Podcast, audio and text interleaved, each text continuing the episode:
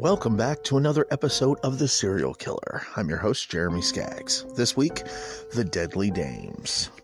Starting with Bertha Gifford. Date of birth, October 30th, 1871. She died August 20th, 1951. Victims, 3 to 17. Crime spree, the 1900s to 1928. In the state of Missouri. Caught, 1928. Bertha Alice Williams was born in Morse Mill, Missouri. She was one of 10 children. She was married to Henry Graham. They had a daughter, Leela. Following Graham's death, she married Eugene Gifford. They had a son, James. Gifford was renowned in her community for her cooking skills and caring for sick people, though five people died in her care, prompting a grand jury investigation in 1928. Gifford was arrested in Eureka, Missouri, charged with three murders. After exhuming three bodies, all were found with large amounts of arsenic in their systems. Gifford was put on trial and found not guilty by reason of insanity. She was committed to the Missouri State Hospital number 4, where she stayed till she died in 1951. Gifford cared for a total of 17 people who died under her care.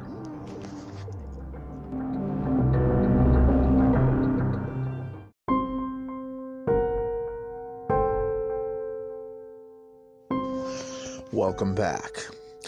Our next of the deadliest deadly dames is Cynthia Coffman. Date of birth January 19th, 1962. Victims 2. Crime spree October November of 1986. State California. She was caught November 14th, 1986. Coffman was born in St. Louis, Missouri. After her parents split, she was raised by her mom, who tried to give her kids away at some point. At age of 18, Coffman married and became a mom. The marriage didn't last long. She moved to Arizona with a friend where she met James Marlow. Not much after he had gotten out of jail, they started to use meth, got married, committed violent crimes.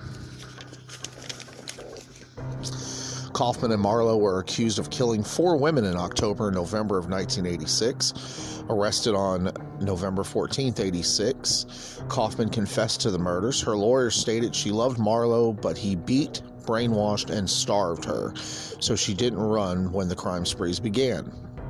They were put on trial in July of 89 and in 1990 sentenced to death.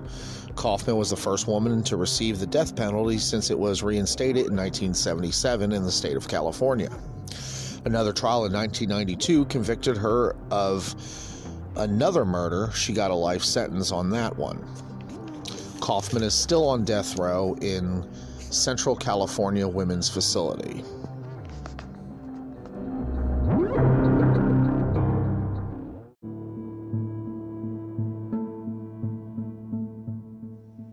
Welcome back to the serial killer.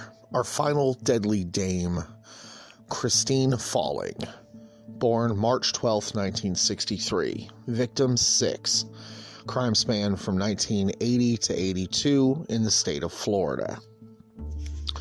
Christine Laverne Slaughter was the youngest child in an unusual family. Her father Thomas was 65 and her mom Ann was 16 at the time of her birth. The family was well below the poverty line, causing Christine to grow up without the necessary support a child needs. She was considered mentally challenged. She also had epilepsy.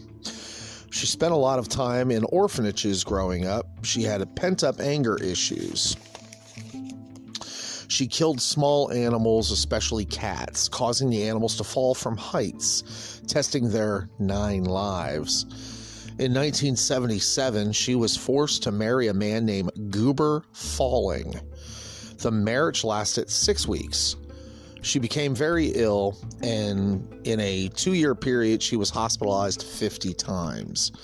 She suffered from hallucinations, complaining of red dots and bad irregular menstrual bleeding.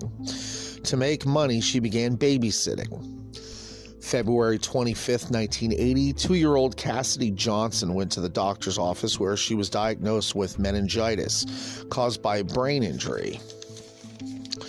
Three days later, she died of internal injuries. Falling stated she fell from her crib. The doctor, not believing falling, recommended on a police notepad for falling to be checked on. This notepad was lost on its way to the police department. Falling moved to Lakeland, Florida two months later in 1980. Four year old Jeffrey Davis died while under her supervision. Doctors suspected myocarditis. I'm probably saying that wrong, but I'm sorry. But didn't think that this alone caused the death. Three days later, her his funeral took place. Falling was asked to oversee her cousin, two year old Joseph Spring. He died a few hours later. Doctors diagnosed a viral infection. In July 1981, Falling left Lakeland and returned to her hometown of Perry in North Florida, where she started working in a nursing home as a nursing assistant. 77 year old William Swindle died in his kitchen on the same day as Falling started caring for him. In the fall of the same year, the daughter of Christine's half sister, and now we're starting to get really messed up here, eight month old Jennifer Daniels died. While away at a supermarket, she left her daughter with Christine while Jennifer's mom was away at a supermarket. Uh, for a few moments in the car, uh, during which time the girl stopped breathing. Doctors suspected SIDS, sudden infant death syndrome. The turning point of this traumatic death streak was when 10 week old Travis Coleman died July 2nd of 1982 while in Chris, Christine's care. Doctors found injuries consistent with suffocation. When contacted by police, Falling confessed to killing three children telling officers she heard voices saying, Kill the baby. She suffocated them with pillows and blankets. Falling was sentenced to life in prison in December of 1982. After serving 25 years in prison, she was eligible for parole. It was rejected November 2017. She will be eligible for parole again in 2024. Let's hope they keep someone like her behind bars. Anyways, thank you again for listening to The Serial Killer. I'm your host, Jeremy Skaggs. Also, remember, we are on Twitter the serial kill 11 at the serial kill 11 on twitter. Would love for get some followers. Um, so far nobody's been following really. I think i have two but uh, it's okay. I enjoy doing this show and uh, the, the, the plays have been going up. So I guess obviously you guys are enjoying listening to it too. And I will be back again next week. Hopefully, I won't take as long to get an episode out, maybe by Thursday or Friday of this coming week. But, anyways, y'all, thank you for listening. And this has been The Serial Killer.